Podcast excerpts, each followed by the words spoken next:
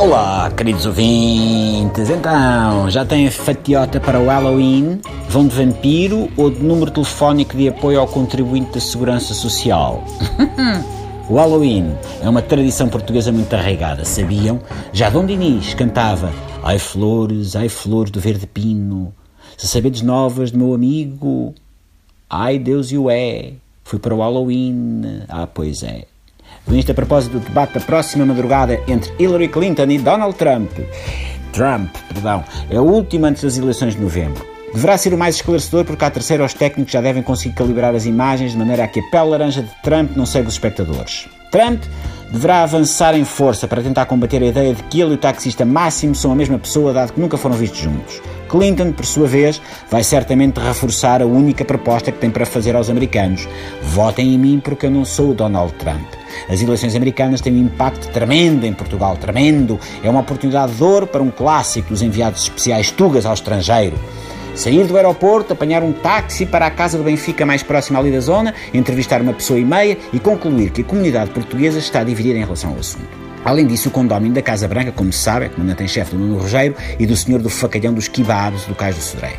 Na terra do showbiz, os debates são preparados ao pormenor. Exemplos, a escolha da indumentária. No primeiro debate, Hillary apareceu com um pijama vermelho do merchandising do Sporting de Braga.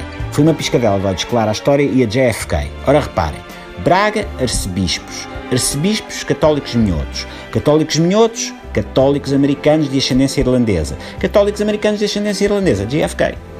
Só não viu isto que não quis. Outro exemplo de minúcia.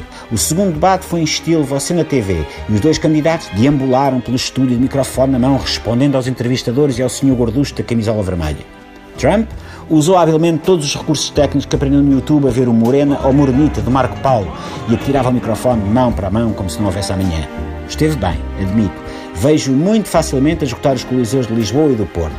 Quanto ao local deste terceiro debate, Las Vegas, parece mais favorável para Trump. É uma pessoa que eu imagino a ver o CSI, enquanto que Clinton parece mais uma espectadora dos programas do Júlio Isidro na RTP Memória. Trump dá o dono do casino que o George Clooney, o Brad Pitt e a malta toda assaltaram.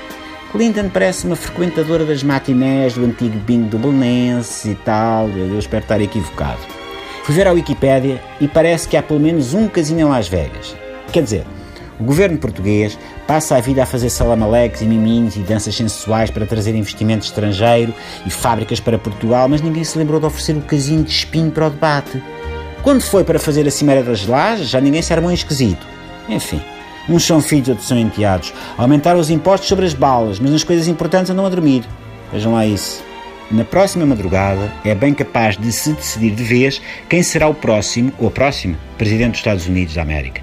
E se o Presidente Marcelo vai dar dois beijinhos repenicados ao Donald ou um passou bem à Hillary na primeira visita oficial. Mal posso esperar para ver isso. De amanhã, Pips.